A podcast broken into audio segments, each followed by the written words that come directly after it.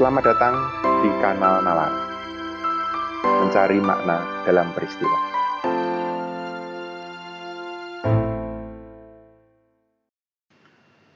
Setelah kita mendiskusikan, setelah kita membicarakan kaitan antara relasi warga negara dengan pemerintah dan bagaimana kebijakan publik mempengaruhi relasi antara warga dan pemerintah, saya ingin berbagi sedikit mengenai dilema atau tantangan atau persoalan yang dihadapi oleh pembuat kebijakan publik. Selama tujuh tahun saya bekerja di lingkungan istana, dua tahun sebagai asisten kepala UKP 4 dan lima tahun sebagai deputi kepala staf kepresidenan. Saya menyadari bahwa sebagai pembuat kebijakan pun ada hal yang harus selalu dipikirkan, dipertimbangkan. Tidak bisa setiap saat memenuhi keinginan semua orang. Itu saya tahu persis. Karena itu izinkan saya berbagi ini dalam sebuah refleksi yang barangkali sekarang sudah saya buat uh, lebih akademik. Pada kenyataannya tentu lebih berantakan dari ini. Seperti ini. Jadi ada tegangan. Tegangan konstan yang dihadapi oleh pembuat kebijakan setidaknya ada tiga tegangan. Tegangan pertama adalah antara substansi dan artikulasi. Antara substansi pokok persoalannya dan bagaimana mengkomunikasikan. Dulu saat saya di kantor staf presiden, salah satu tanggung jawab saya adalah ikut menangani dana pendidikan. Dana pendidikan itu kira-kira 20% dari APBN dari 20% APBN ini, kira-kira 60 persennya sebenarnya yang mengelola adalah pemerintah daerah, bukan kementerian atau pemerintah pusat. Dengan demikian, sebenarnya warna hitam, putih, merah, biru, terang, gelapnya pendidikan bukan hanya di tangan pemerintah pusat, tetapi juga di pemerintah daerah. Ini substansi. Tapi kita lihat, kalau ada masalah pendidikan apa pun di sebuah desa tertentu anak-anak tidak bisa sekolah karena infrastruktur tidak beres. Masih ingat cerita anak sekolah yang harus menyeberang sungai dengan naik ke jembatan itu yang harus mengadu nyawa itu? Yang disalahkan siapa? Pemerintah pusat. Padahal 60% lebih dana pendidikan itu dikelola oleh pemerintah daerah. Ini substansi. Bagaimana mengkomunikasikan substansi? Saya masih ingat dulu uh, di zaman pemerintahan Pak Joko yang pertama, kantor staf presiden bekerja erat dengan Kementerian Pendidikan dan kami bersama dengan teman-teman dari Kementerian Pendidikan mendorong apa yang disebut dengan NPD, Neraca Pendidikan Daerah. Itu adalah cara bagaimana pemerintah daerah mengkomunikasikan kepada publik mengenai substansi kinerja pendidikan. Nggak gampang itu. Ada berapa sekolah, ada berapa guru, ada berapa siswa. Angka partisipasi kotor, APK-nya berapa? Angka partisipasi murni, APM-nya berapa? Seperti apa kondisi sekolah? Dengan kata lain, neraca ini mau melihat dapat duitnya berapa, sumber daya yang masuk ke Pemda berapa, dan jadinya apa. Tidak gampang. Tapi saya bisa sampaikan ke Anda sekalian, kalau Anda masuk ke website Kementerian Pendidikan dan Kebudayaan sekarang, Anda akan bisa melihat neraca pendidikan daerah dari seluruh kabupaten dan kota se-Indonesia. Itu artikulasi, itu komunikasi atas substansi dana pendidikan. Jadi ketika membuat kebijakan, hal pertama tegangannya adalah substansinya seperti apa ya? Gimana dikomunikasikan?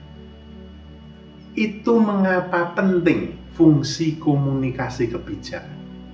Mengkomunikasikan agar yang dimaui pemerintah dengan kebijakan sampai kepada publik.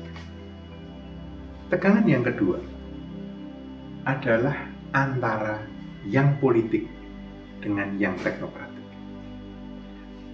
kebijakan publik pasti punya aspek politik. Tapi sekaligus di situ pasti ada kerumitan teknokrasi untuk melakukannya. Misalnya ketika saat itu presiden menginginkan agar kesejahteraan perangkat desa ditingkatkan. Itu adalah arah politik.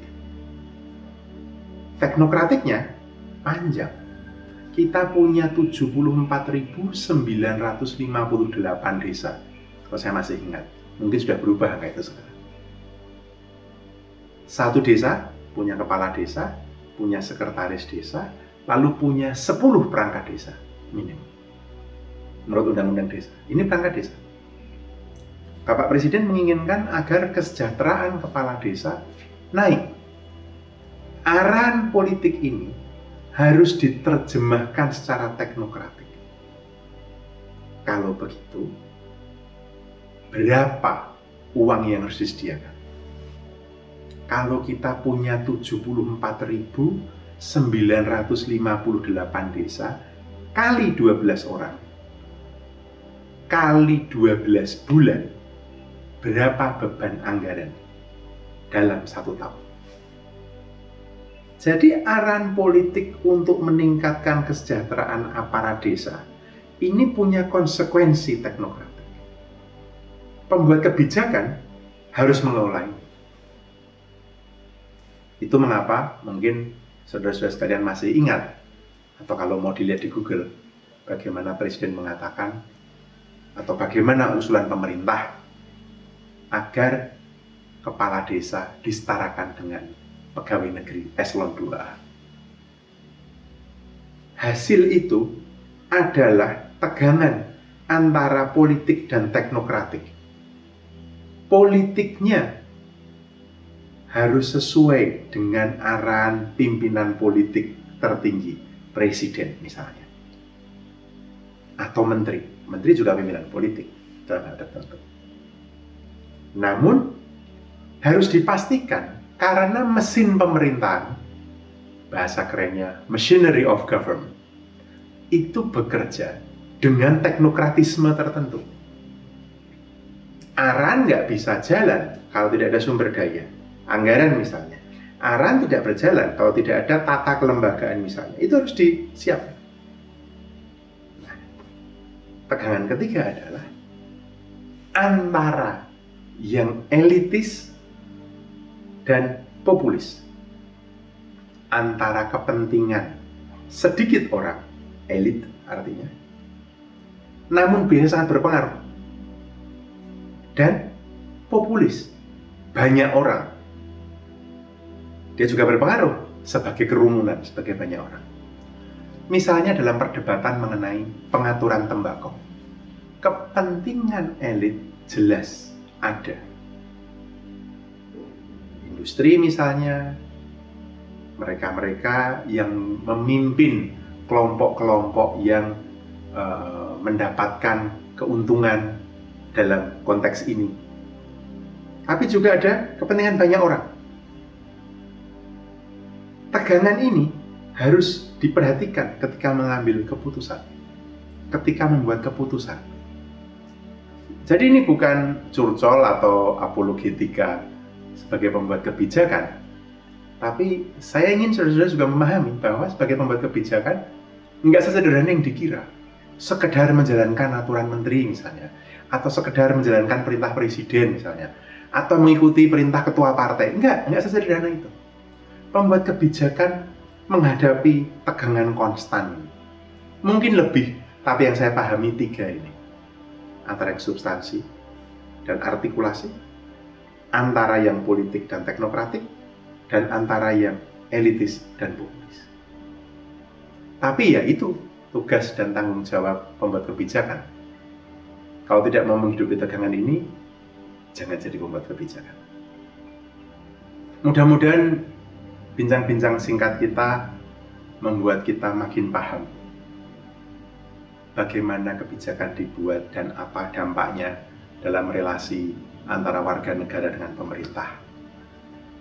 Agar kita makin paham dilema dan tegangan yang dihadapi oleh pembuat kebijakan. Karena kita semua masing-masing punya peran. Peran sebagai warga negara, peran sebagai pembuat kebijakan.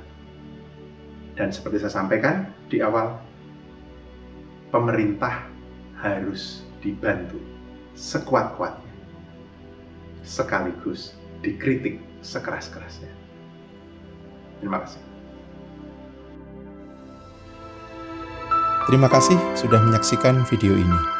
Semoga kita bisa menemukan makna dan pemahaman yang lebih dalam bersama Nalar.